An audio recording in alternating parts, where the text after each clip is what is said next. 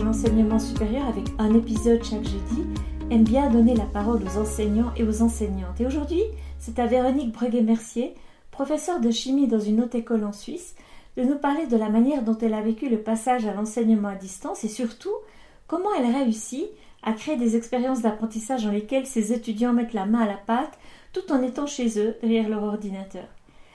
J'ai rencontré Véronique dans une formation que je donne en ligne, justement, et pour laquelle elle devait me rendre un travail de scénarisation pédagogique. J'ai été tellement impressionnée par la qualité de son scénario et par l'organisation de son cours à distance que j'ai eu envie qu'elle partage son expérience avec vous, les auditeurs de Pédagoscope. Bienvenue dans cet épisode. Bonjour, merci Ariane. Alors, euh, moi, j'ai fait des études d'ingénieur chimiste à l'école polytechnique à Lausanne et puis j'ai fait une thèse après dans le domaine des biotechnologies. Et suite à ça, j'ai été travailler une petite dizaine d'années dans l'industrie avant de rejoindre euh, la Haute École d'ingénierie et d'architecture à Fribourg, où j'ai commencé d'abord comme chargée de cours, puis comme professeur. Et j'aime particulièrement ce métier parce que ça me permet justement de transmettre non seulement mes acquis théoriques durant ma formation, mais aussi toute l'expérience pratique que j'ai eu l'occasion d'acquérir dans le monde professionnel et de la partager avec mes étudiantes. Et je pense que c'est vraiment une valeur ajoutée. Donc, euh, Véronique, vous êtes le reflet parfait, si j'ose dire, de l'enseignant euh, qui a déjà une expérience pratique et qui vient partager finalement cette expérience pratique avec des étudiants. Mais ce faisant, vous allez aborder un nouveau métier que vous ne connaissiez pas, celui d'enseigner. Alors, comment ça s'est passé pour vous? Alors, ben, c'est sûr qu'au début, on reproduit un peu ce qu'on a vécu comme étudiant et on se confronte à un monde réel parce que, parce que déjà, ça fait déjà quelques années qu'on a quitté les bancs d'école, que les technologies ont beaucoup évolué et puis qu'au début, on n'a pas forcément de formation. C'est pour ça qu'on a la chance justement au sein de la HSSO d'aller pouvoir suivre ces formations d'EFPRO, les cours de base et après d'autres cours plus spécifiques qui nous amènent probablement euh, des outils très pragmatiques et utiles pour euh, appliquer ceci dans notre enseignement et nous rendre plus efficaces et attentifs à certains pièges assez classiques dans lesquels on aurait vite tendance à tomber.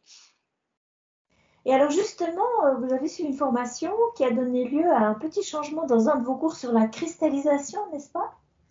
Oui, alors ben, suite aux, conditions actuelles et de pandémie, on est passé à l'enseignement à distance et c'est vrai que d'abord il a fallu acquérir les outils technologiques et je me suis sentie très démunie parce que j'ai beaucoup, j'ai eu ce sentiment de perdre le contact avec mes étudiants et c'est pour ça que j'ai voulu absolument suivre une, formation pour essayer de trouver des nouveaux moyens, des méthodes et des outils pour vraiment recréer ce lien et améliorer mon, enseignement.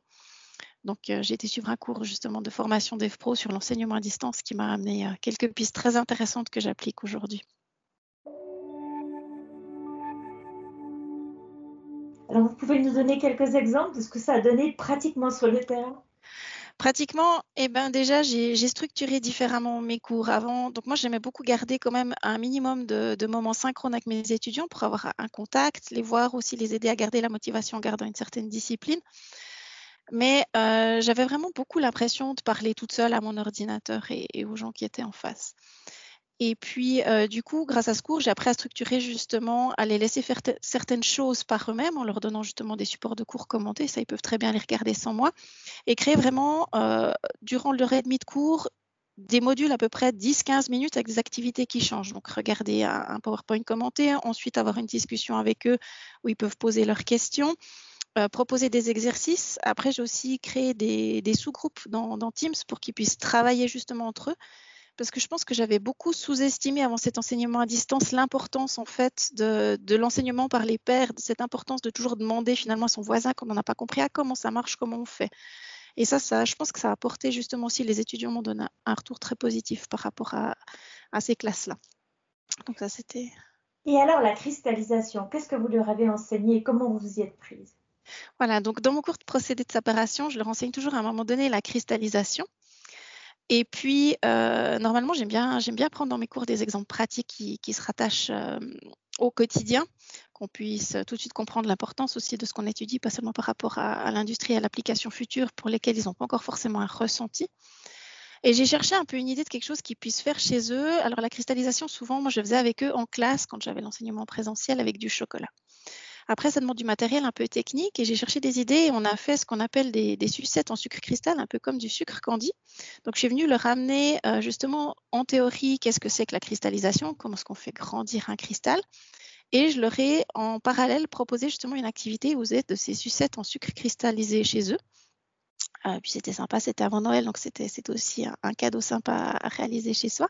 Et je leur ai fait justement une petite euh, vidéo explicative pour leur montrer comment faire en faisant les liens avec le cours théorique que je leur ai présenté auparavant.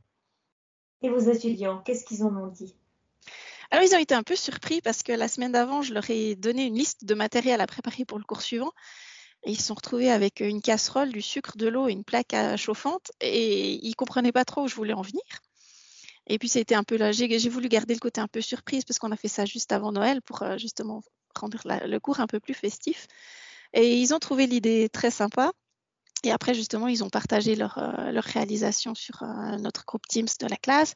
Et puis, on a aussi pu discuter parce qu'il y en a pour qui ça a bien marché, pour qui ça a moins marché. Et puis, on a pu essayer de comprendre pourquoi. Il y en a qui sont allés même au-delà, qui ont essayé de les colorer, d'amener leurs propres modifications. Et ça a vraiment aussi amené une émulation au sein de la classe. C'était vraiment, vraiment sympathique. Et justement, je crois qu'ils ont beaucoup apprécié de, mettre du concret dans leur cours.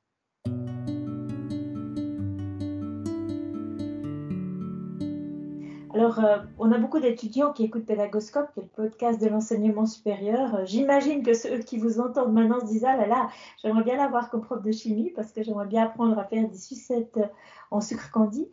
Mais il y a aussi beaucoup d'enseignants qui nous écoutent. alors, est-ce que vous avez un conseil à leur donner par rapport à votre développement professionnel, à vos réflexions, à ce que vous avez vécu depuis finalement l'enseignement à distance, c'est-à-dire bientôt une année?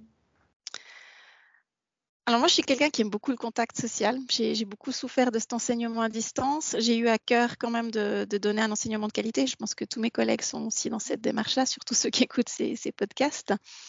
Euh, mon expérience que j'aimerais partager, c'est finalement discuter, discuter avec les collègues, discuter avec les étudiants.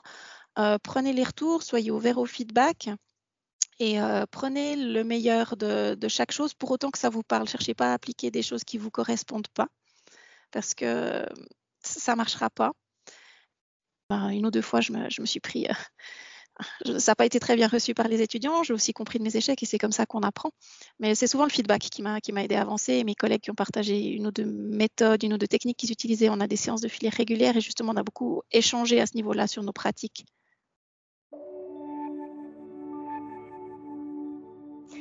Et alors, euh, Véronique, quel est le mot de la fin? Ouh, le mot de la fin, c'est courage et persévérance, je dirais. Et puis surtout, euh, il faut savoir se préserver et mettez une touche de fun dans vos cours, ça aide tellement.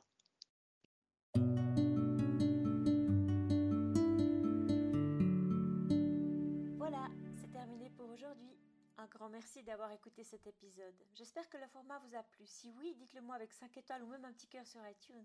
Et si vous n'êtes pas fan d'Apple, ce n'est pas grave, il y a d'autres manières d'aider et de soutenir Pédagoscope, comme partager ce podcast avec deux ou trois de vos collègues et vos amis peut-être. Cela m'aidera énormément à poursuivre cette initiative et qui sait, cela les aidera peut-être eux aussi. Vous retrouvez cet épisode et plein d'autres ressources sur pédagoscope.ch. N'hésitez pas à me faire part de vos commentaires ou même à postuler pour participer à un épisode de Pédagoscope si vous le souhaitez. Merci et à très vite pour un nouvel épisode.